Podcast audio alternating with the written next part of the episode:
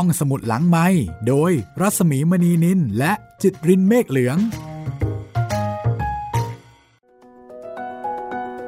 ตอนรับคุณผู้ฟังเข้าสู่รายการห้องสมุดหลังใหม่นะคะ กลับมาพบกันกับโจโฉนายกตลอดการอีกครั้ง สวัสดีคุณจิตเรน สวัสดีครับพี่หมี วันนี้มาถึงตอนที่ 18 ค่ะกับงานเขียนการเล่าเรื่องจากมุมมองของหมอมราชวงศ์คือกริชปราโมทสามก๊กฉบับในทุนค่ะ อย่าลืมนะคะ ไปเก็บเบ้งเฮกด้วย คุณเบ้งเฮกนอนรออยู่นะคะ ในแอปในเว็บ 8 ตอนด้วยกันค่ะ ครับผมไปฟังกันได้เลยนะครับ แต่ว่าสำหรับโจโฉยาวหน่อยนะ ก็อย่างที่เคยบอกแล้วค่ะว่า 20 ต้องมานะคะ 20 กว่าตอนน่าจะประมาณนั้น วันนี้ค่ะก็จะมาถึงตอนสำคัญตอนหนึ่งไหมคะคุณจิตริน ครับผมช่วงนี้ไม่มีตอนไหนไม่สำคัญเลยครับ แล้วก็จะเป็นตอนที่ยีเอ๋งก็จะไปหาเล่าเปียวครับ ไปทำหน้าที่ที่ตัวเองได้รับมอบหมาย ที่ตัวเองเนี่ยเอ่ออะไรล่ะ ประกาศสักดา ใช่โอ้โหว่าข้านี่ฉลาดเหลือเกิน มั่นใจมาก ถึงขั้นแก้ผ้าตีกลองเลย จริงๆ น่าจะชื่อยวนยีเอ๋งนะยวนยีเหลือเกินไอ้เจ้านี่กวนโอ้ยสุดๆเลยเพ ราะฉะนั้นบทนี้นะคะ เราก็จะเห็นวีรกรรมของยีเองชัดเจนขึ้น คุณผู้ฟังอาจจะรอลุ้นนะว่า ราคาคุยขนาดนี้ จะทำงานได้ขนาดไหน จะสำเร็จไหม เดี๋ยวติดตามกันค่ะ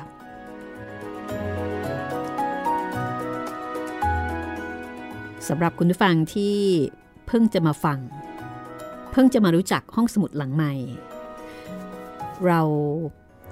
มีออกอากาศสดนะคะสตรีมมิ่งครับรอผมฟังกันได้พร้อมกัน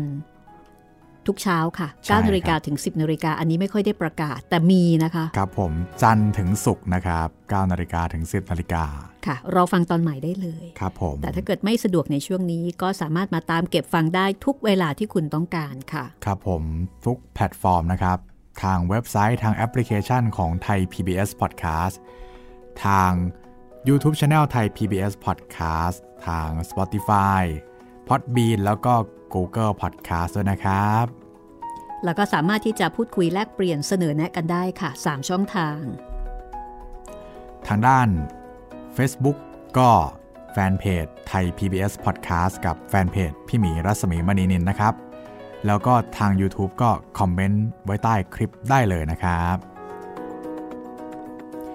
พร้อมไหมคะ ที่จะไปเจอการยียวนกวนโอยของยีเอ๋งของไอ้เจ้ายีเองครับ ไปดูซิว่าโจโฉจะปรับเปลี่ยนวิธีจัดการกับยีเอ๋งอย่างไร และหลายคนคงอยากรู้นะคะ ว่ายีเอ๋งจะทำภารกิจที่รับที่ได้รับมอบหมายสำเร็จหรือไม่ ในการไปเกลี้ยกล่อมเจรจากับเล่าเปี่ยว เอาละไปกันเลยค่ะ กับตอนที่ 18 โจโฉนายกตลอดการหม่อมราชวงศ์คือกริชปราโมทค่ะ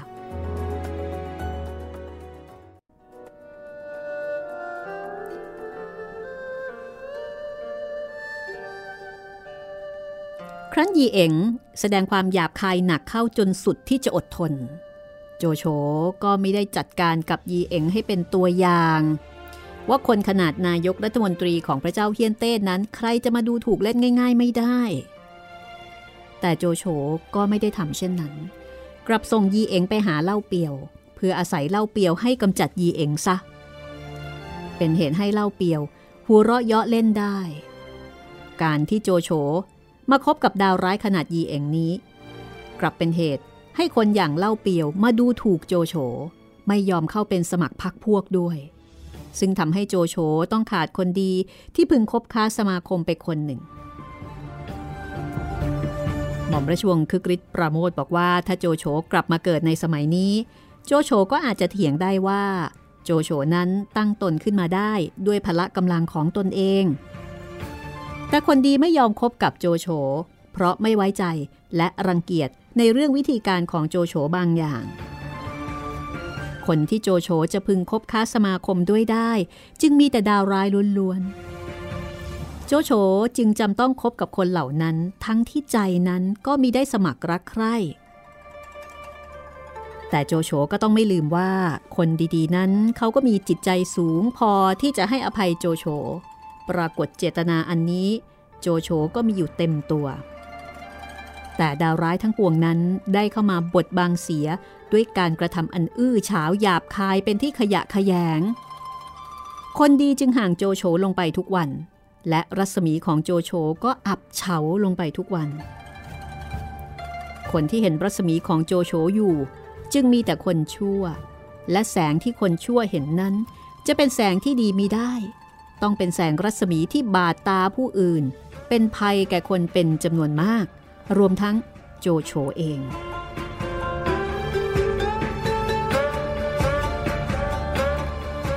ฝ่ายยีเอ๋งเมื่อไปถึงเมืองเสฉวนก็เข้าหาเล่าเปี่ยว แล้วก็พูดจาเกลี้ยกล่อมตามที่โจโฉสั่ง แต่แล้วยี่เอ๋งก็พูดอวดยกตนข่มท่านดูหมิ่นเล่าเปียวว่าไร้สติปัญญาความคิด เล่าเปียวก็อดใจไว้ เพราะรู้อยู่ว่าโจโฉจะมาขอยืมมือตนให้จัดการกับยีเอ๋งแต่เล่าเปียวก็ฉลาดพอที่จะผลักภาระนั้นไปเสียอีกต่อหนึ่งเล่าเปียวจึงกล่าวกับยีเอ๋งว่าจะยอมปรงใจเป็นพวกโจโฉก็ต่อเมื่อยีเอ๋งไปเกลี้ยกล่อมหงจอ ซึ่งเป็นเจ้าเมืองกังแฮมาได้ ยีเอ๋งนั้น มิใช่เป็นผู้ฉลาดจริงอย่างปากว่า ถูกเล่าเปียวหลอกให้รู้เท่าไม่ถึงการ เดินทางไปยังเมืองกังแฮพอยีเอ๋งไปแล้วเล่าเปียวก็หัวเราะเยาะโจโฉกับพวกพ้อง และพยากรณ์เอาไว้ด้วย ว่ายีเอ๋งเห็นจะไปไม่พ้นฝีมือของจอ เพราะของจอนั้นเป็นคนดุเดือด เป็นพวกดาวร้ายไม่แพ้ยีเอ๋งเหมือนกัน ส่งดาวร้ายไปหาดาวร้าย อยีเองไปถึงเมืองกังแฮก็เข้าไปหาหองจอ หองจอก็ต้อนรับเลี้ยงดูเป็นอันดี ขณะที่กินเลี้ยงกันอยู่ หองจอก็ถามยีเองขึ้นมาว่า ในเมืองฮูโตนั้น เห็นใครมีสติปัญญาอยู่บ้าง ยีเองก็ตอบว่าเห็นมีแต่ขงหยงกับเอียวปิ๋วแล้วก็ยีเองสามคนเท่านั้น หองจอจึงถามว่าขงหยงและเอียวปิ๋วนั้น จะมีสติปัญญาเป็นกระไรกันกับตัวหองจอ ให้เปรียบเทียบ ยีเองตอบอย่างนี้ อันตัวของจอนั้น อุปมาเหมือนเจเวตอยู่บนศาลถึงจะมีผู้เส้นวักประการใด เจเวตนั้น ก็ไม่ได้พูดจาด้วย ผู้ซึ่งนับถือบวงสวงนั้น อุปมาเหมือนไหว้ขอนไม้ฮองจอเจอยีเอ๋งศพประมาทเอาซึ่งซึ่งหน้าเช่นนั้น ก็โกรธ โกรธมาก ชักกระบี่ออกฟันยีเอ๋งตายคาที่เลยค่ะ และชื่อเสียงโจโฉก็เสียไปอีกครั้งหนึ่ง เพราะใช้คนเช่นยีเอ๋งไปเป็นทูตเจรจาความเมืองด้วยประการละชนี้ อารมณ์ว่าใช้คนผิดประเภท เพราะว่าจริง ๆ แล้วคนที่จะเจรจา คนที่จะเป็นทูต จะต้องเป็นคนที่มีวาทศิลป์ ไม่หาเรื่อง ไม่ดูถูกคน ซึ่งตรงกันข้ามกับยีเอ๋งหมดเลย ยีเอ๋งเนี่ยครับ เป็นตัวอย่างของคนที่ไม่รู้กาลเทศะแบบตัวเองเก่งจริงใช่แต่ว่า อวด อ้อวดความเก่งของตัวเองเนี่ยผิดที่ผิดเวลา เก่งแต่ไม่ฉลาดนะครับ อาจจะน่าเสียดายผมว่าอาจจะมีแค่ข้อนี้แหละครับ ที่เป็นข้อจุดอ่อนของยีเองก็คือ ไม่รู้กาลเทศะเออไม่รู้กาลเทศะ ไม่รู้ใครเป็นใคร ใช่ ไม่รู้เลยว่าพูดแบบนี้เนี่ย มันจะโดนอะไรบ้างเนี่ยตั้งแต่ตอนโจโฉละอันนี้ก็ถือว่ายังโชคดีนะคะที่ไม่ได้ตายซะตั้งแต่ตอนนั้นครับ ไม่งั้นโดนเตียวเลี้ยวฟันคอขาดแล้ว สรุปว่าคุณเล่าเปียวเนี่ย แกก็ไม่ลงมือเอง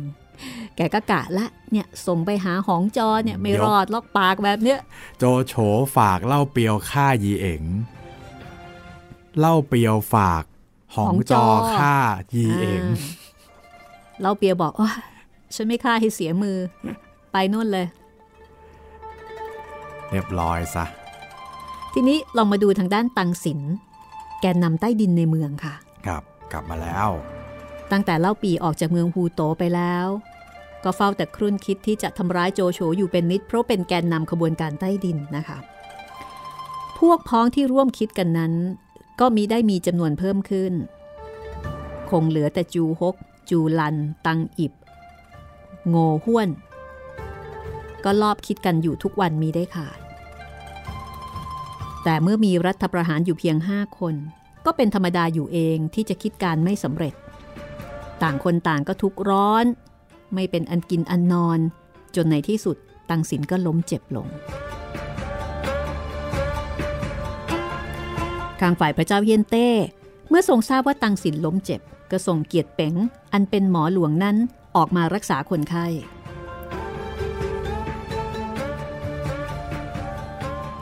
ตังสินเป็นโรคการเมือง จึงสุดกำลังที่หมอจะเยียวยาได้ วันหนึ่งเกียรติเป๋งเฝ้าไข้อยู่จนดึก ตังสินนั้นนอนหลับอยู่ ก็ละเมอด่าว่าโจโฉดัง ๆ หมอเกียรติเป๋งก็เลยเข้าใจ ว่าตังสินจะต้องคิดร้ายต่อโจโฉแน่ ๆ พอตังสินตกใจตื่นขึ้น เกียรติเป่งก็ถามตรงๆตังสินจึงยอมรับว่า สมมติฐานของโรคนั้น อยู่ที่ไม่สามารถจะทำอะไรโจโฉได้แหมโรคนี้ รักษายากซะด้วย คือการที่ไม่สามารถทำอะไรโจโฉได้นี่มันอัดอั้นตันใจเหลือเกินครับทำให้เครียดถึงขนาดล้มเจ็บนะคะตรอมใจ โอ้โห แต่เครียดถึงขั้น แค้นมากกว่านะเครียดแค้นครับ แต่ว่ามมันต้องแค้นขนาดที่ว่าต้องละเมอเลยนะครับพี่ แล้วคนที่ละเมอเนี่ยไม่โกหกหรอกค่ะครับเพราะว่ามันมาจากจิตใต้สำนึกใช่ไม่รู้ตัว เพราะฉะนั้นถ้าช่วงไหนเจ็บไข้ไม่สบาย ระวังคนเฝ้าไว้นะคะ ระวังไปละเมออะไรเข้า ใช่ โดยเฉพาะคนที่มีความลับเยอะๆเนี่ย แต่โชคดีครับ พอดีว่าหมอเกียรติเป่งเนี่ย แกอยู่ฝั่งเดียวกับ ตังสินพอดีอ๋อถ้าไม่อย่างนั้นแล้วก็ ไม่งั้นก็เรีเรียยบบร้ร้ออยยไปแล้ว ก็อย่างที่คุณจิตรินบอกล่ะค่ะ เกียรติเป๋งเป็นหมอในราชสำนัก และคนในราชสำนักในขณะนั้น ที่ไม่ชอบขี้หน้าโจโฉเนี่ยก็เยอะ เมื่อทราบว่าตังสินกำลังคิดการจะทำลายโจโฉเกียรติเป๋งก็รับอาสา บอกว่า ตนจะไปฆ่าโจโฉได้โดยที่ไม่ต้องใช้ทหารเลย โจโฉมีอาการเป็นโรคปวดหัวอยู่บ่อยๆ ต้องตามหมอเกียรติเป่งไปให้ยาอยู่เสมอ คราวหน้าถ้าโจโฉไม่สบาย แล้วก็มาตามหมอเกียรติเป่ง เกียรติเป่งจะเอายาพิษให้กินเสียให้ตาย สมตามความประสงค์ของพวกที่คิดการร้ายความคิดของเกียรติเป่งนี้ หม่อมราชวงศ์คึกฤทธิ์ แหมอันนี้คิดตรงกันเป๊ะเลยนะ คือพออ่านตอนนี้ก็รู้สึกทันทีว่าโหหมอ หมอเอางี้เลยเหรอทำไมหมอจะเป็นคนฆ่าคนซะเองใช่ไหมพี่ ใช่ คือไม่ว่าคนไข้จะอยู่ฝั่งไหนก็ตามอ่าใช่ด้วยจรรยาใช่บรรณของหมอเนี่ยไม่ได้นะคะ จริง ๆ หมอในเรื่องสามก๊กเนี่ยก็มีหลายคนที่ดัง ๆ นะครับ เกียรติเป่งเนี่ยดังในด้านของการที่เป็นหมอคนหนึ่งที่เคยจะพยายามฆ่าโจโฉอืมแต่เดี๋ยวจะมีหมออีกคนหนึ่งก็คือหมอคุโตะอ่าค่ะ ซึ่งคนเนี้ยครับเป็นหมอที่ดีจริง ๆ เก่งมากหมอฮัวโต๋เก่งมากนะคะแถมยังมีจรรยาบรรณทางการค่ะแพทย์สูงด้วยค่ะเรียกว่าเป็นหมอขั้นเทพในตำนานเลย ใช่ ก็คือความคิดของหมอเกียรติเป่งเนี่ย หม่อมราชวงศ์คึกฤทธิ์ก็ไม่ work ไม่ work นะ บอกผิดศีลธรรมของแพทย์อย่างรุนแรง ไม่เคยมีในสมัยใดเลยที่นายแพทย์คบคิดกับคนอื่น จะเอายาพิษให้คนไข้ของตนกินถึงแก่ความตาย เกียรติเป๋งจึงเป็นคนที่มีจิตใจต่ำมีสันดานเลวทรามหนักหนา เคราะห์กรรมที่เกียรติเป๋งต้องรับในเวลาต่อไปนั้น จึงนับว่าเป็นการสมควรแก่เหตุแน่แสดงว่าสปอยเล็กน้อยนะคะ ครับผม ถึงชะตากรรมของเกียรติเป๋งจุดจบของเกียรติเป๋งทีนี้กลับมาที่ตังสิน พอตังสินได้รับคำมั่นสัญญาจากหมอเกียรติเป๋ง ความไข้นั้นก็คลายลงราวปริดทิ้งโอ้โหแหมสบายใจขึ้นมาทันทีอ่าแต่เคราะห์ของโจโฉยังดี ครับอำนาจแห่งความซื่อสัตย์สุจริตที่โจโฉมีต่อบ้านเมือง และกุศลอันเกิดจากความเมตตากรุณาของคนที่ตกทุกข์ได้ยากนั้น ยังคงคุ้มครองตัวโจโฉอยู่ บังเอิญ ให้มีเหตุเกิดขึ้นที่บ้านตังสิน นั่นก็คือ อีตอนที่ตังสินหายป่วยหายไข้แล้ว ลงไปเดินเที่ยวเล่นในสวน ไปเจอเคงตอง เคงตองนี่เป็นคนใช้กำลังนั่งพรอดรัก อยู่กับภรรยาน้อยของตัวเองในที่ลับ โอ้โห จุดเนี้ยเป็นจุดที่ โอ้โห ผมว่าโชคดีของโจโฉสุด ๆ เลยครับพี่ พี่หมีต้องอ่านต่อครับพี่ โอเค แน่นอนนะคะ นึกภาพ เราไม่สบายเนาะ พอหายป่วยเราก็กลับบ้าน ว่าจะกลับบ้านไปเจอลูกเจอเมียให้สบายใจ ด้านไปเจอคนใช้ มานั่งจีบเป็นกิ๊กกับเมียน้อยของเรา อันนี้ก็ไม่รู้นะคะว่าแกเนี่ยมีเมียกี่คนโอ้แต่ไม่ว่าจะเป็นเมียไหนก็โกรธแล้วค่ะ ใช่ใช่ตั้งสินโกรธมาก สั่งให้เคี่ยนตีเคงต๋องเป็นอันมาก แล้วก็ให้เอาตัวจำไว้ก็คือจองจำเอาไว้ขังเอาไว้ พอตกดึกคืนวันนั้นเคงต๋องก็หักโซ่ตรวน หนีออกจากที่คุมขัง หนีไปหาใคร หนีไปหาโจโฉ เอาความลับที่ตังสินคบคิดกับคนอื่นจะทำร้ายโจโฉนั้น ไปบอกโจโฉให้ทราบทุกประการ หมดกัน ตังสิน ตอนแรก โจโฉก็ยังไม่เชื่อนะ ก็คิดว่าจะต้องพิสูจน์ให้เห็นด้วยตาตัวเองซะก่อนครับ ก็ให้เอาตัวเคงต๋อง เก็บเอาไว้ในบ้านอ่าอันนี้เนี่ยก็บ่งบอกนะ ว่าโจโฉเป็นคนที่ ไม่หูเบาอะ่ะ เรียกว่าผมมองอีกแง่หนึงครับ ผมว่าโจโฉเนี่ยหนึ่งด้วยความที่แกเป็นคนขี้ระแวงอยู่แล้ว พอมีใครมาเตือนอะไรแกเนี่ยแกฟังหมด แล้วแกก็เก็บไว้พิจารณาทีหลัง จะว่าเป็นคนที่รอบคอบหรือคนที่ขี้ระแวงก็ได้ทั้งคู่ เอาแต่มีคนมาเตือนแบบนี้เนี่ย เอาเป็นเราก็น่าใช่สนไหมใจนะพี่เป็นเราก็แบบเอ๊ะแล้วเขาเป็นคนที่อยู่ในบ้านของใช่คุณใช่ตังสินคุณคนเนี้ยอ่ามีแววว่าจะมีอะไรกับเราหรือเปล่าอยู่แล้วอืมด้วย แต่ข้อดีก็คือว่ายังไม่ออกอาการอ่าใช่ ยังไม่ได้ตัดสินใจทำอะไรลงไปใช่ก็คือโอเคฟังเอาไว้อะเอาไปเก็บก่อน เดี๋ยวดูก่อน พิสูจน์ก่อน พอได้โอกาสค่ะ โจโฉก็ทำเป็นปวดหัว ให้คนไปตามหมอเกียรติเป๋งมารักษาตามเคยอ่านี่แหละครับพ อเกียรติเป๋งมาถึง โจโฉก็แจ้งอาการให้ทราบ เปิดช่องเปิดช่อง โอ้ยหมอปวดหัวอีกแล้วนู่นนี่นั่น ขอให้หมอเกียรติเป๋งจัดยาให้หน่อย ฝ่ายเกียรติเป๋งเห็นได้ที คิดเอาไว้แล้วนี่ จัดเลย ต้มยา แล้วก็เอายาพิษใส่ลงไป จะให้โจโฉกิน โจโฉก็ทำทีเป็นอิดเอื้อนไม่ยอมกินต่างเฮ้ยหมอหมอกินให้ดูหน่อยๆอ่า หมอ หมอชิมยาให้ดูก่อนก็แล้วกัน เกียรติเป๋งก็บอกโอ้ย ไม่ได้หรอกมันยาปรุงมาสำหรับท่าน อ่า ถ้าชิมยาซะแล้วเนี่ยนะ ยามันจะน้อยเอลองเดี๋ยวมันจะไม่พอมันจะไม่ได้ขนาดโจโฉก็ไม่ยอมกินอยู่นั่นเอง เกียรติเป้งเห็นโจโฉบิดพริ้ว ก็เกรงว่าความลับของตนจะแตก จึงเอามือจับหูโจโฉไว้ แล้วก็เอาถ้วยยาเนี่ยกรอกปากโจโฉทันทีโอ้โหหมอ หมอ จินตนาการว่าเหมือนแบบเด็กดื้อไม่ยอมกินยาไงพี่ คุณเคยเห็นหมอที่จับผู้ใหญ่กรอกไหมไม่เคยครับ นี่ครั้งแรกครับ อันนี้คือนายกนะ คือประมาณว่าผู้บังคับบัญชาใช่ไหมใช่ คือลองคิด ไม่ใช่เด็กๆนะ ลองคิดสถานการณ์นะครับพี่แบบทำยังกับเด็กสามขวบ แบบยื้อกันอยู่อะไอยคนนี้จะให้กินคนนี้จะไม่เอาอะอ่าจับหูกรอกเลยครับ โจโฉก็เอามือปัดถ้วยยากระเด็นไปถูกอิดปูพื้น ปรากฏว่าด้วยฤทธิ์ยาครับอิดนั้นแตกแยกออกทันที ใช่ อินละลายเลย นี่มันยาอะไรเนี่ยแล้วทำไมถ้วยไม่ละลาย เอออ๋อ หรืออาจว่าถ้วยโลหะอ่าอาจจะใช่อาจจะเป็นวัสดุคนละแบบกันเลยไม่ย่อยสลาย แต่ก็น่าแปลกนะ จริง ๆ แล้วอิฐมันไม่น่าจะเป็นอะไร เพราะว่ามันทำมาจากดินอ่าใช่แต่ถ้าเกิดเป็นถ้วยโลหะนี่มันน่าจะเกิดปฏิกิริยาอะไรบางอย่างมากกว่า แต่นี้เราก็ไม่รู้เอาเป็นว่ามันเป็นยาพิษอ่าใช่แล้วมันใช่ทำปฏิกิริยาอิฐแตกค่ะครับโจโฉก็เลยเห็นชัด เห็นประจักษ์กับตาว่าอ้าวหมอ เองเองนี่ จะทำอะไรกับหมอข้าเนี่ย หมอวางยา ซะแล้วนะคะครับ ก็เลยสั่งให้จับตัวเกียรติเป่งเอาไว้คราวนี้แหละ มหกรรมการเค้นความลับ จากนั้นก็ให้มีการชำระซักถาม แน่นอนค่ะ มีการเคี่ยนตีครับ เพื่อจะให้เกียรติเป๋งบอกมาซะดีๆนะคะสำหรับผู้ที่สมคบคิดร่วมกันอ่าในแก๊งเนี้ยมีใครบ้าง เกียรติเป๋งก็ไม่ยอมบอก โจโฉก็ให้สั่งขังเกียรติเป๋งเอาไว้ก่อน ตรงเนี้ยครับพี่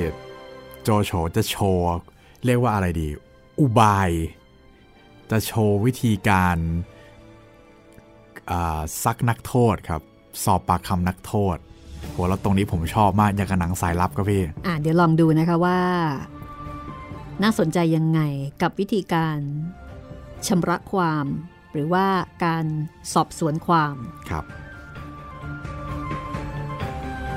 รุ่งขึ้นอีกวันหนึ่ง โจโฉสั่งให้ชวนขุนนางทั้งปวงมากินโต๊ะ แต่ตังสินนั้น บอกว่าป่วยไม่ยอมมา ส่วนจูฮก จูลัน ตังอิบ และโงห้วน พวกนี้มาตามคำเชิญ คือไม่มีอะไร เชิญก็มา ขณะที่กินเลี้ยงกันอยู่นั้น โจโฉก็ให้คุมตัวเกียรติเป๋งออกมาเคี่ยน ชำระต่อหน้าขุนนาง เกียรติเป๋งก็ไม่ยอมบอกว่าใครเป็นพวก ในขณะที่ทหารกำลังเคี่ยนเกียรติเป๋งอยู่นั้น โจโฉก็ถือโอกาส สังเกตกิริยาอาการของขุนนางที่มากินเลี้ยง เห็นสีหน้าพวกตังสินทั้งสี่คน มิได้เป็นปกติ คือแสดงพิรุษหวาดวันอยู่อย่างชัดเจน โจโฉ ก็ให้เลิกเคียนเกียรติเป๋ง แล้วก็เอาตัวไปขังเอาไว้ตามเดิมพอขุนนางทั้งหลายกินโต๊ะเสร็จเรียบร้อย ต่างคนก็อำลาโจโฉกลับบ้าน โจโฉจึงอนุญาตให้ขุนนางทุกคนกลับบ้านได้ นอกจากจูฮก จูลัน ตังอิบ และโงห้วนสี่คน เหลือสี่คนนี้ไว้ สี่คนนี้เป็นพวกตังสินใช่ไหมคะ ใช่ครับพอคุณนางไปกันหมดแล้ว โจโฉก็ให้สอบสวนคนทั้งสี่แต่ก็ไม่มีใครยอมรับ โจโฉให้นำตัวเคงตองออกมายืนยัน เคงตองคือคนใช้ที่ไปเป็นกิ๊กกับกับเมียเมียน้อยเมียน้อยของตังสินใช่ แต่คนก็ยังไม่ยอมรับอีกหมายถึงทั้งสี่คนเนี่ย ยังยืนกระต่ายขาเดียวแหมเรื่องอะไรจะยอมรับนะคะ ยอมก็ตายอะสิ สถานเดียวจริง โจโฉก็สั่งให้จับคนทั้งสีนั้นขังเอาไว้ก่อนๆอ่าท่าทางว่าคุกของโจโฉนี่จะต้องใหญ่มากเลโอ้ยโหนะคะพี่มีลองคิดดูครับ วังหลวงครับพี่ พอรุ่งขึ้นอีกวันหนึ่งค่ะ โจโฉก็ไปที่บ้านตังสิน แล้วก็ให้คุมตัวหมอเกียรติเป๋งไปด้วย พอตังสินออกมาต้อนรับโจโฉก็ถามถึงความที่ตังสินคบคิดกับคนอื่นๆ ตังสินก็ปฏิเสธไม่รู้เรื่อง พอปฏิเสธ โจโฉก็ให้นำตัวเกียรติเป๋งเข้ามา เอามาทำอะไร เอามาทรมานต่อหน้า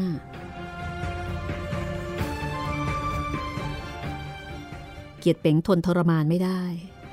ก็เอาหัวชนเสาหินในบ้านตังสินตาย โอ้โหซีนนี้นี่ ค่อนข้างโหดทีเดียวนะคะครับคือไม่ได้มีการบรรยาย ว่าวิธีการทรมานนั้นรายละเอียดเป็นยังไง ใช่ แต่ไม่บรรยายก็ดีนะ มันจะหวาดเสียวเกินไปครับ เอาเป็นว่าเกียรติเป๋งทนไม่ไหวค่ะ เอาหัวชนเสาตาย ตายดีกต่อว่าหน้าต่อตาอืมโจโฉก็สั่งให้ตัดหัว แล้วก็เอาไปเสียบประจานไว้ เมื่อเกียรติเป๋งตายแล้ว โจโฉก็ให้เอาตัวเคงตองมาเผชิญหน้ากับตังสิน พอตังสินเห็นหน้าเคงตองเท่านั้นล่ะค่ะ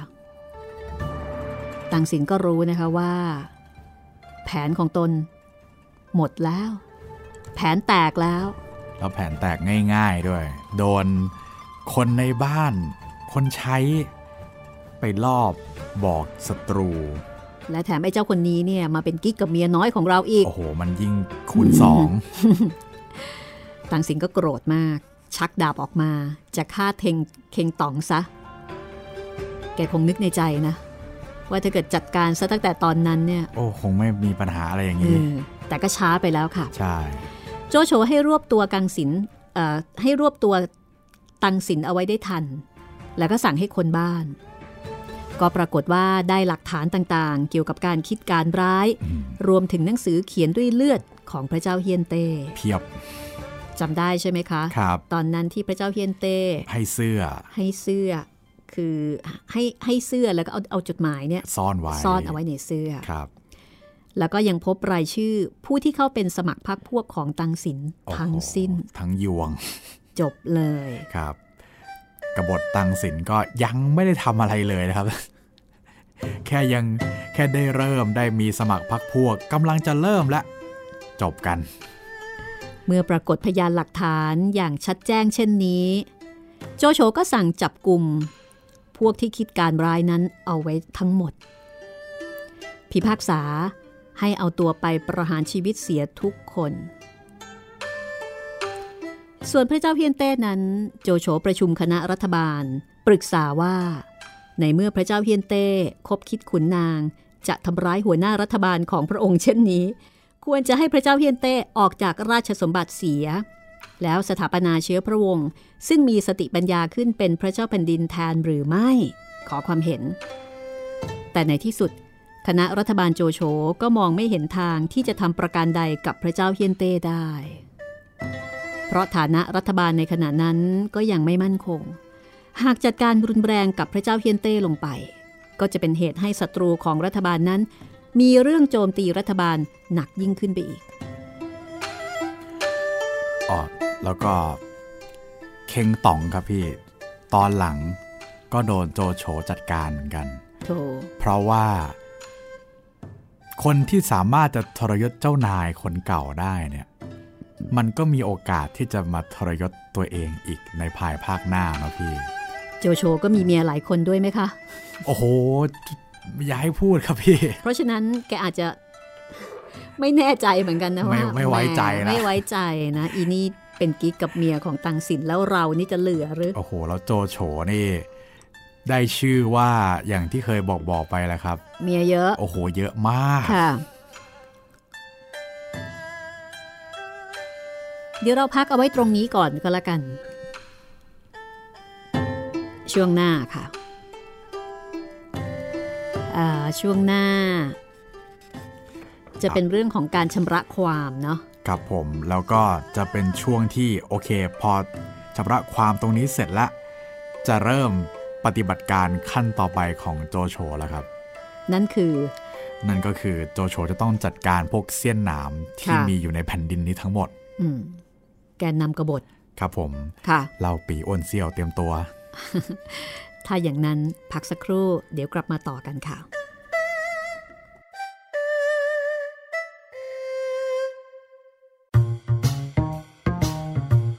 ห้องสมุดหลังไม้โดยรัศมีมณีนินและจิตรินเมฆเหลือง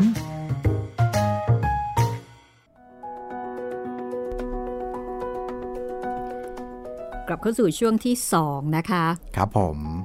ของตอนที่ 18 เบรกแรกนี่เราโอ้โห จัดการเสี้ยนหนามของโจโฉภายในราชสำนักได้เพียบเลยนะครับพี่ ได้เป็นยวงเลย ครับ แล้วจากการกำจัดเสี้ยนหนามของโจโฉครั้งเนี้ครับทำให้ตอนหลังเนี่ย ในราชสำนักก็ไม่มีใครกล้าอีกเลยแหมก็เจอซะขนาดนี้นะคะครับ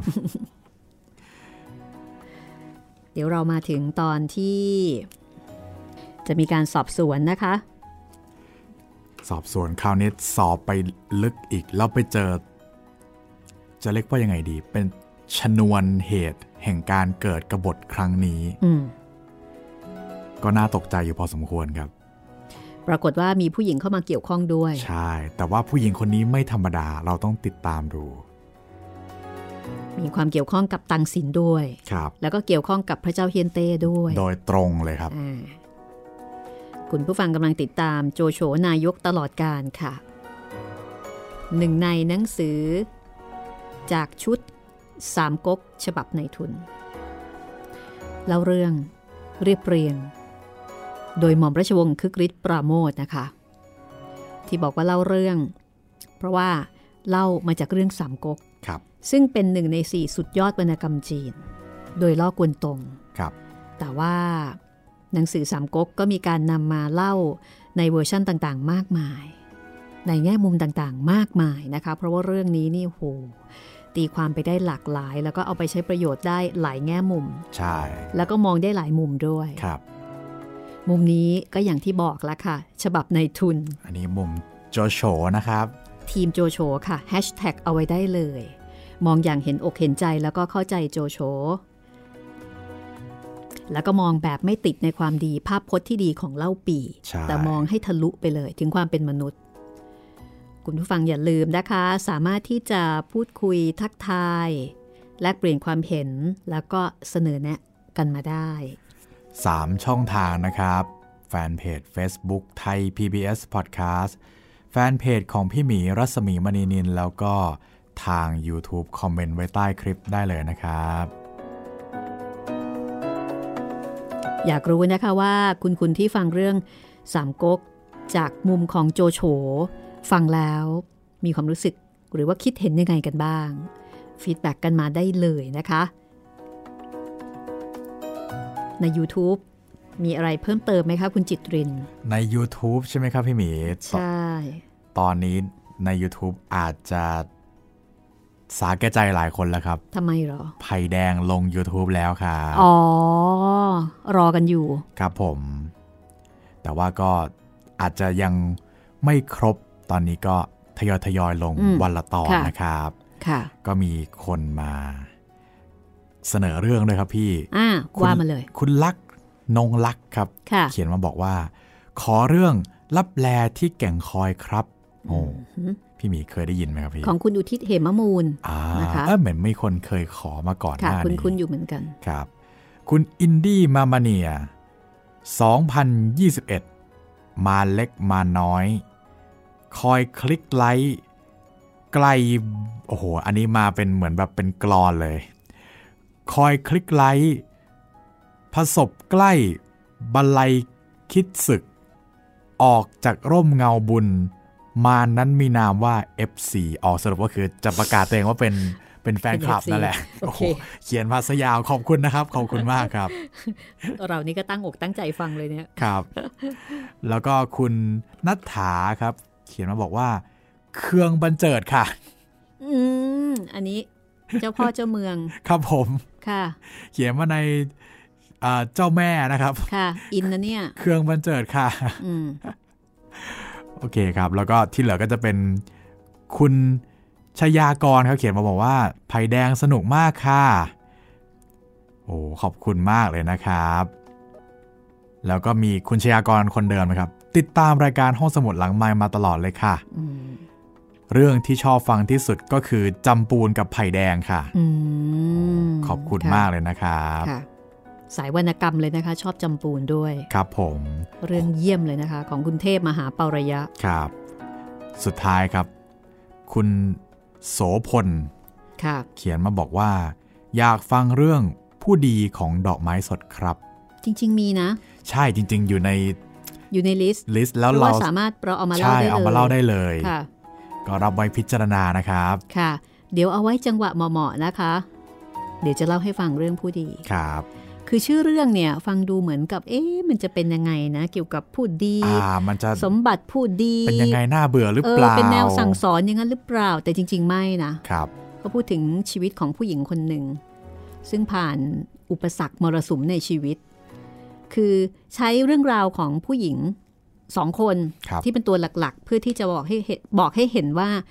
เอ่อความเป็นผู้ดีเนี่ยจริง ๆ แล้วมันดูที่ตรงไหน แต่ไม่ได้สอนตรงๆครับ ให้เห็นผ่านชีวิต การกระทำการจัดการกับสถานการณ์ต่างๆ การรับมือกับอุปสรรคปัญหาในชีวิต เหมือนกับจะบอกว่าความเป็นผู้ดีเนี่ยไม่ได้หมายความว่าเกิดมาเป็นผู้ดี หรือว่าดูที่ชาติตระกูลแต่เพียงอย่างเดียว แต่ดูที่การกระทำครับ เรื่องนี้ก็สนุกค่ะนะคะของดอกไม้สดใช่ก็ถือเป็นวรรณกรรมที่เอ่อเป็นอมตะอีกชิ้นหนึ่งนะคะครับ ใครที่ชอบรีบโหวตมาเลย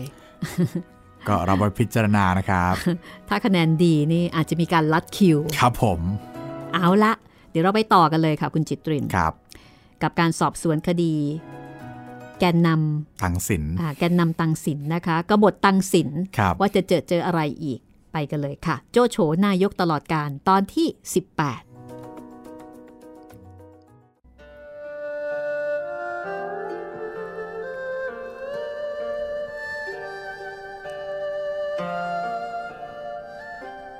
จากการสอบสวนคดีเรื่องนี้ปรากฏว่า นางตังกุยหุย พระสนมของพระเจ้าเฮียนเต้ เป็นน้องสาวของตังสิน และนางตังกุยหุยนี้เอง เป็นตัวกลาง หรือว่าเป็นตัวการในการติดต่อระหว่างพระเจ้าเฮียนเต้กับตังสินอยู่ตลอดเวลา ถึงแม้ว่ารัฐบาลจะยกพระเจ้าเฮียนเต้ให้อยู่เหนือความผิด แต่ก็ไม่สามารถที่จะยกความผิดอย่างชะกันนั้น ให้แก่นางตังกุยหุยได้ ก็คือนางตังกุยหุยเนี่ยเหมือนกับเป็นตัวเชื่อมต่อนะ ระหว่างตังสินและพระเจ้าเฮียนเต้ครับ โจโฉจึงจำเป็นต้องสั่งให้เอานางตังกุยหุย ไปประหารชีวิตเสีย แล้วก็หลังจากที่ประหารนางตังกุยหุยแล้วนะครับ โจโฉก็ให้ลูกสาวของตัวเองที่เป็นหนึ่งในพระสนมของพระเจ้าเฮยนเต้เช่นกันเนี่ย ขึ้นมาเป็นพระสนมเอกครับแต่การกระทำของโจโฉคราวนี้ ในหนังสือสามก๊กได้ตำหนิติเตียนเอาไว้เป็นอันมาก ว่าเป็นการกระทำที่ใช้คำว่าทารุณ แล้วก็รุนแรงเกินกว่าเหตุ กับการประหารชีวิตนางตังกุยหุยเนี่ยค่ะ แต่ในความเห็นของหม่อมราชวงศ์คือกริชนะคะ ทีมโจโฉเนี่ยก็บอกว่า ถ้าได้พิเคราะห์ดูถึงเหตุก็จะเห็นว่า เหตุนั้นรุนแรงไม่น้อยไปกว่าการกระทำของโจโฉตังสินและพวกนั้นคบคิดกันจะจัดการกับโจโฉถึงชีวิต การกระทำของเกียรติเป่งนั้น เป็นการกระทำที่ไร้ศีลธรรม การวางยาพิษนั้นเป็นการกระทำที่ขาดมิใช่วิสัยของลูกผู้ชาย ส่วนโจโฉนั้นเป็นหัวหน้ารัฐบาล ได้รับการแต่งตั้งจากพระเจ้าเฮียนเต้ โจโฉเป็นนายกรัฐมนตรีอันชอบด้วยกฎหมายนั้น นับว่าเป็นโทษอุกชะกัน เมื่อผู้คบคิดกันนั้นถูกจับได้มีหลักฐานพร้อมมูล ก็สมควรแล้วที่จะต้องประหารชีวิตไปทุกคน มิฉะนั้นโจโฉก็ไม่อาจบริหารราชการแผ่นดินไปได้โดยเรียบร้อย หากโจโฉจะเป็นคนที่คิดเอาราชสมบัติจริง อย่างที่มีผู้กล่าวหา คราวนี้ก็เป็นคราวที่จะกำจัดพระเจ้าเฮียนเต้เสียได้ เพราะความจริงพระเจ้าเฮียนเต้เป็นต้นเหตุ แห่งการคิดประทุษร้ายนี้โดยตรง แต่โจโฉ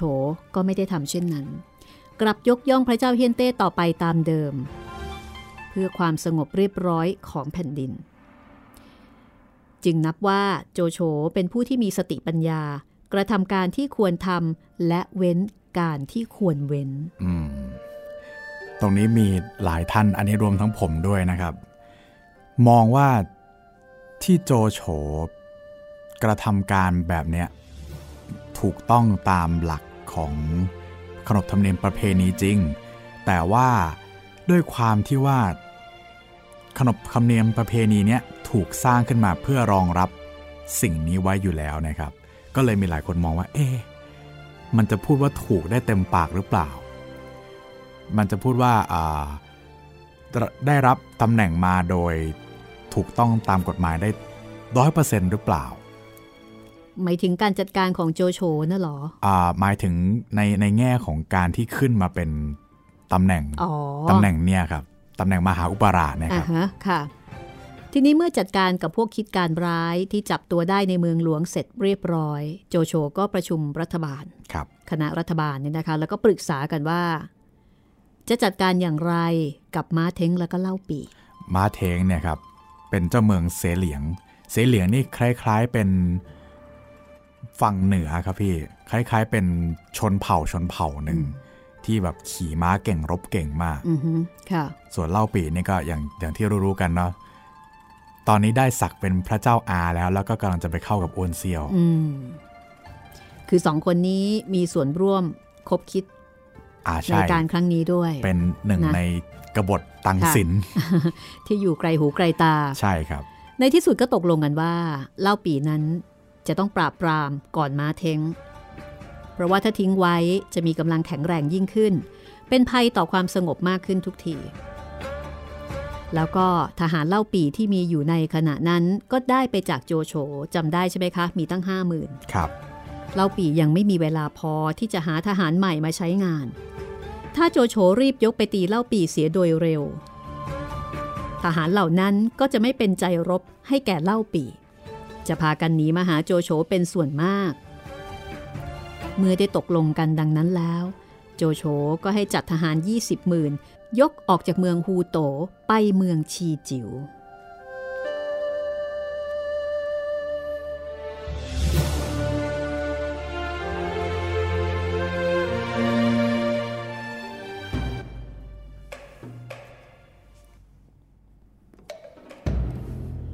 ในขณะที่โจโฉยกกองทหารมานั้น เล่าปีกับเตียวหุยตั้งรักษาเมืองเสียวพ่ายอันเป็นเมืองด่าน ให้กวนอูรักษาเมืองแห่ฝือ ส่วนตัวเมืองชีจิ๋วนั้น ให้บีตกบีฮองและก็กันหยงอยู่เป็นผู้รักษา พอเล่าปีทราบว่า โจโฉยกทัพมา เล่าปีก็ตกใจ รีบส่งคนไปเจรจา ขอกำลังจากอ้วนเซี่ยวมาช่วย แต่อ้วนเซี่ยวก็ไม่ยอมส่งกำลังมาให้ คือรีบส่งคนไปเจรจาเนี่ยไม่ได้ไปเจรจากับโจโฉนะ เจรจากับอ้วนเซี่ยว บอกอะอ้วนเซี่ยว ช่วยลื่นหน่อย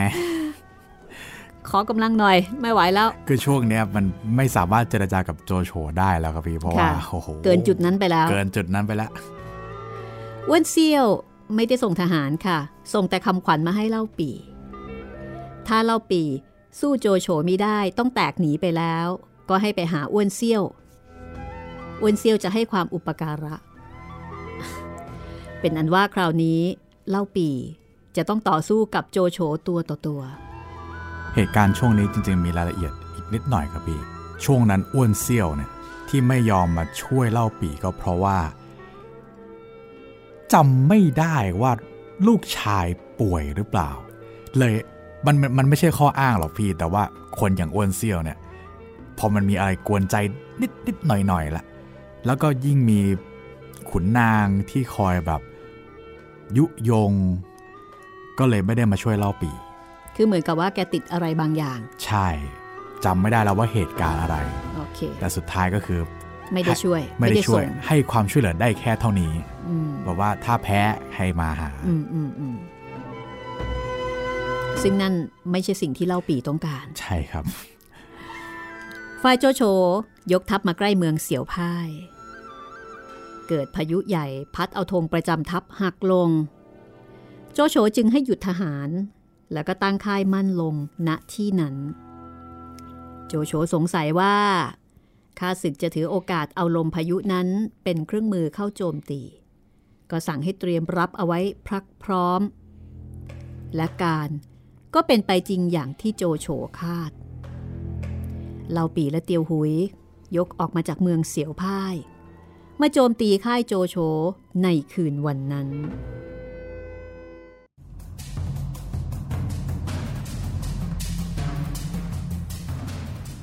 เมื่อโจโฉเตรียมรับไว้แล้วเหล่าปีและเตียวหุยจึงไม่สามารถจะทำอะไรได้ ส่วนทหารโจโฉที่อยู่กับเล่าปี เตียวหุย ก็หนีกลับมาหาโจโฉเกือบหมด เป็นเหตุให้เล่าปีและเตียวหุย ต้องหนีเอาตัวรอด โดยไปพึ่งบารมีอ้วนเซี่ยวอยู่ที่เมืองกีจิวเมื่อเล่าปีและเตียวหุยหนีไปแล้ว โจโฉก็เข้าตีเมืองเสียวพ่าย แล้วก็เมืองชีจิ๋วได้โดยสะดวก ยังเหลือแต่กวนอูผู้ยังตั้งมั่นอยู่ในเมืองแห่ฝือ ทีนี้เมื่อพูดถึงกวนอูโจโฉก็ปรารบว่า อยากจะได้ตัวกวนอูมาไว้ใช้เป็นทหาร เพราะว่ากวนอูนั้นเป็นคนมีฝีมือ เพื่อให้ได้ตัวกวนอู โจโฉจึงใช้ให้ทหารเล่าปีสิบคน เข้าไปเป็นไส้ศึกอยู่ในเมืองแห่ฝือ โจโฉให้รางวัลทหารเหล่านั้นเป็นอันมาก ทหารก็ไปหากวนอู กวนอูก็ไม่ได้สงสัย เพราะเห็นเป็นทหารเล่าปีก็รับเข้าไว้ให้อยู่ในเมืองแห่ฝือ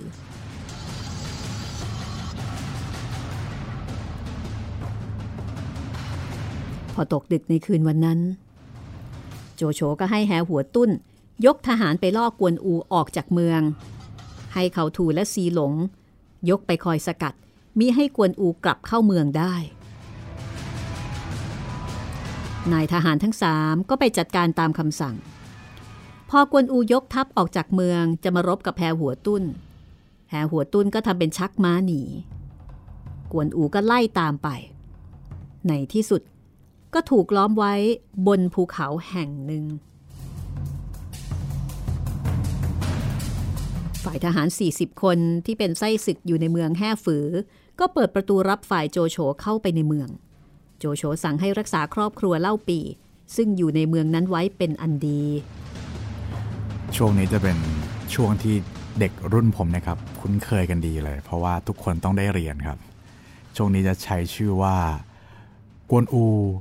รับราชการโจโฉครับ อันนี้เป็นชื่อตอนใช่ไหมคะ ครับ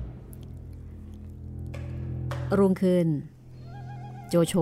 ก็ใช้เตียวเลี้ยว ไปเกลี้ยกล่อมกวนอูที่ภูเขาที่กวนอูถูกล้อมอยู่ อ่า ถ้าใครจำได้ เตียวเลี้ยวเคยเป็นลูกน้องของลิโป้แล้วณตอนนั้นที่กวนอูนะครับ ใช้ชีวิตของตัวเองเป็นประกันให้เตียวเลี้ยวว่า เออ ท่านโจโฉคนนี้เป็นคนซื่อสัตย์นะอืมเก็บไว้ใช้งานดีกว่า โจโฉก็เลยเลือกเตียวเลี้ยวคนเดิมเลยแหละครับ ให้ไปเกลี้ยกล่อมกวนอูอืมตอนแรกกวนอูไม่ยินยอมนะ โอ้อย่างที่รู้กันครับ เราพูดกันมาแต่แรกกวนอูนี่ยิงทนงองอาจในวิถีเหลือเกินอืมเตียวเลี้ยวก็ต้องพูดจาหวานล้อมเป็นอันมากครับ กวนอูจึงยินยอมจะมาอยู่กับโจโฉโดยมีเงื่อนไข 3 ประการ ประการที่ 1 ในการที่กวนอูจะไปอยู่กับโจโฉนั้น ให้โจโฉถือว่ากวนอูไปรับราชการกับพระเจ้าเฮียนเต มิใช่ไปอยู่กับโจโฉเป็นการส่วนตัว คือให้คิดว่าเป็นแบบนี้ ประการที่สองภรรยาของเล่าปีทั้งสองคนนั้น กวนอูขอปฏิบัติอยู่ด้วย ให้โจโฉรับรองว่าจะไม่ให้ใครมากร่ำกลาย และขอให้โจโฉจ่ายเบี้ยหวัดของเล่าปี ให้แก่ภรรยาเล่าปีทั้งสองคน ประการที่สามถ้ากวนอูรู้ว่าเล่าปีอยู่แห่งใด ก็จะขอไปหาเล่าปีทันที โดยมิต้องร่ำลาโจโฉและมิให้โจโฉห้ามปราม นี่คือเงื่อนไขทั้ง 3 ข้อของกวนอูครับ เมื่อเตียวเลี้ยวนำเงื่อนไข3ประการของกวนอูไปแจ้งแก่โจโฉ โจโฉก็ตกลงตามเงื่อนไขประการที่1และที่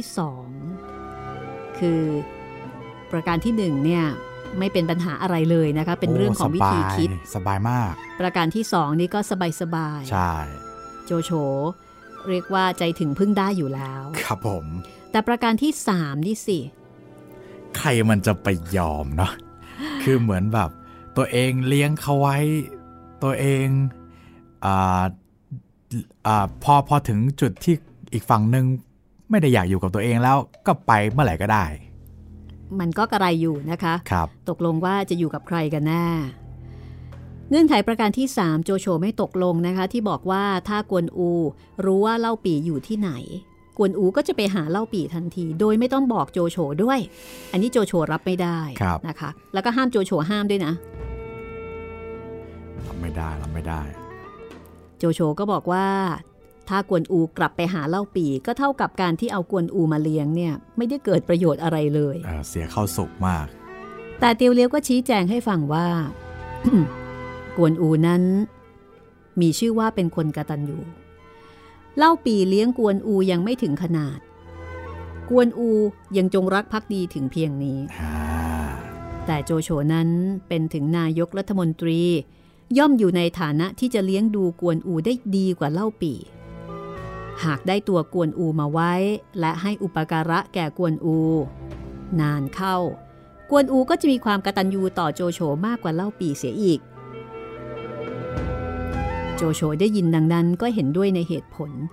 ตกลงยอมรับเงื่อนไขประการที่3ของกวนอู แล้วก็สั่งให้ปล่อยตัวกวนอูออกจากที่ล้อมผมว่าช็อตเนี่ยครับ เป็นซีนที่ผมชอบเตียวเลี้ยวมากเลย นอกจากรบเก่งแล้วยังมีสติปัญญาในการเจรจาต่อรองดีซะด้วย เป็นคนคิดบวกนะคะ ครับ แล้วก็มีเหตุมีผล คือ อาจจะเรียกว่ายังไงดีพี่ ให้ทั้งสองฝั่งได้ประโยชน์ทั้งคู่ ตัวเองเซฟชีวิตกวนอูไว้ได้ แล้วก็ให้โจโฉได้ตัวกวนอูมาใช้งาน เป็นการมองในแง่ เป็นการมองแบบวินวินครับใช่มองแบบเชื่อมั่นในความดีของมนุษย์ครับ มองแบบให้โจโฉรู้สึกว่ามันเป็นโอกาส ไม่ใช่เป็นปัญหา ก็สุดยอดแล้วค่ะ ทีนี้เมื่อกวนอูถูกปล่อยตัวออกมาจากที่ล้อมแล้ว ก็เข้าไปในเมืองแห่ฝือ เพื่อไปหาภรรยาเล่าปี ซึ่งภรรยาเล่าปีสองคนอยู่ที่นั่น พอไปถึงก็ได้ความว่าโจโฉเนี่ยดูแลครอบครัวของเล่าปีเป็นอย่างดี ไม่ได้ล่วงเกินเลย ให้ความอุปการะด้วยประการทั้งปวง เมื่อได้ไต่ถามทุกสุขกันแล้ว กวนอูก็ไปหาโจโฉที่ค่าย เมื่อโจโฉทราบว่ากวนอูมา ก็แสดงน้ำใจ ไม่ได้ถือเรียกว่าไม่ได้ถือยศถืออย่างนะคะ ออกไปรับกวนอูถึงนอกค่าย กวนอูก็คำนับโจโฉสรรเสริญว่าโจโฉเป็นผู้ที่มีพระคุณแก่ตนยิ่งนัก คือถ้าจะว่าไปคราวนี้กวนอูถูกจับเป็นตัวประกันครับ แต่ใช่โจโฉก็ไม่ได้ทำอันตราย ใช่ แต่กลับยกย่องให้เกียรติเป็นอย่างดี เมื่อได้พบกับโจโฉกวนอูก็ขอยืนยันเงื่อนไข 3 ประการที่ได้ตกลงไว้ โจโฉก็ยืนยันรับปากแต่โดยดี แล้วก็ชวนกวนอูกินโต๊ะ ไม่ได้กินโต๊ะกวนอูนะ แต่ชวนกวนอูกินโต๊ะด้วยกัน ครับผม รุ่งขึ้นอีกวันหนึ่ง โจโฉยกทัพกลับเมืองฮูโต พากวนอูและก็ครอบครัวของเล่าปีกลับไปด้วย พอถึงเมืองฮูโต กวนอูอาขออภัย โจโฉก็จัดที่ให้กวนอูและครอบครัวของเล่าปี ตามสมควรแก่ฐานะ คือดูแลดี จากนั้นโจโฉก็ตั้งต้นอุปการะกวนอูด้วยประการต่างๆ เป็นอันมาก เวลากวนอูมาหา โจโฉก็ให้กวนอูนั่งในที่อันมีเกียรติ ทรัพย์สินเงินทองต่างๆ โจโฉก็ให้แก่กวนอู ตลอดจนคนใช้ เครื่องนุ่งห่มและม้าที่จะขี่ โจโฉก็จัดหามาให้ทั้งสิ้นอืมแล้วก็น่าจะจัดหาแบบดีๆ ทั้งนั้นด้วยนะ ตรงนี้ต้อง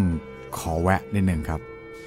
ม้าที่ให้ขี่นะครับก็คือม้าเซ็กเธาว์ของอืมลิโป้อืมเจ้ากระต่ายแดงนี่แหละครับค่ะที่พอ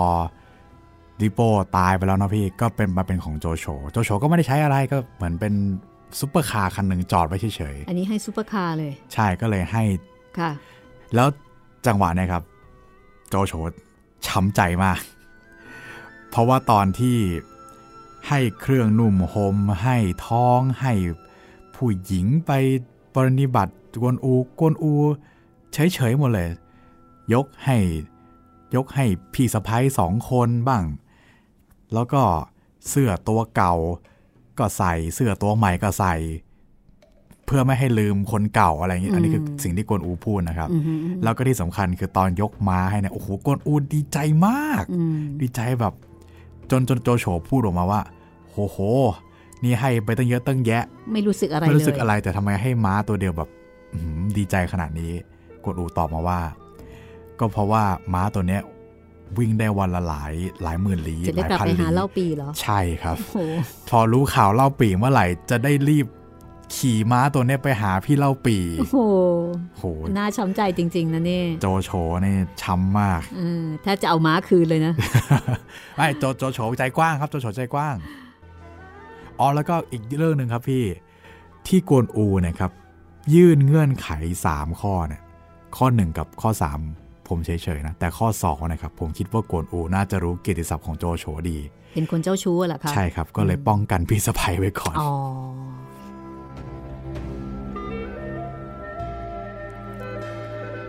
เอาละค่ะ เราพักเอาไว้ที่ตรงนี้ก่อนกันละกันนะครับ แล้วเดี๋ยวตอนต่อไปค่ะ ลองมาดูว่าเมื่อกวนอูเมื่ออยู่กับโจโฉนั้น โจโฉดูแลกวนอูยังไงบ้าง คุณจิตรินอ่าสปอยไปเล็กลอไปเล็ก ๆ น้อย ๆ บ้างแล้วนะคะครับผม เดี๋ยวเรามาดูรายละเอียด แต่เดี๋ยวการกระทำของโจโฉที่มีต่อกวนอูในครั้งเนี้ยครับ จะเป็นประโยชน์กับโจโฉในอีกหลายหลายครั้งเลยอืม ก็ถือว่าเป็นการสะสมแต้มเอาไว้ ใช่ครับ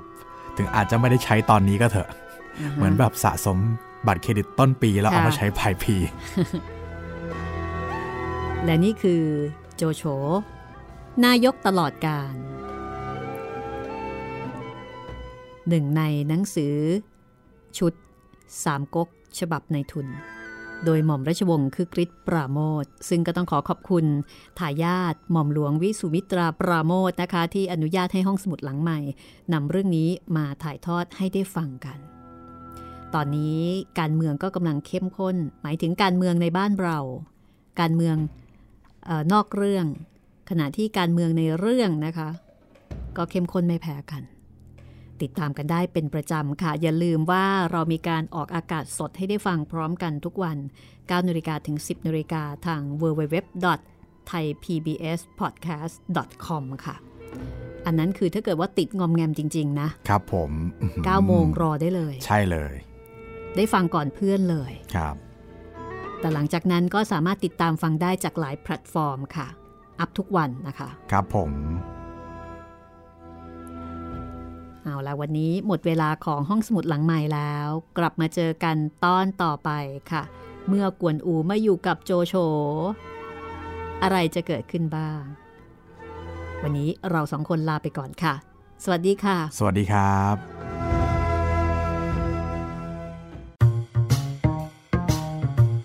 ห้องสมุดหลังไม้โดยรัสมีมณีนินและจิตรินเมฆเหลือง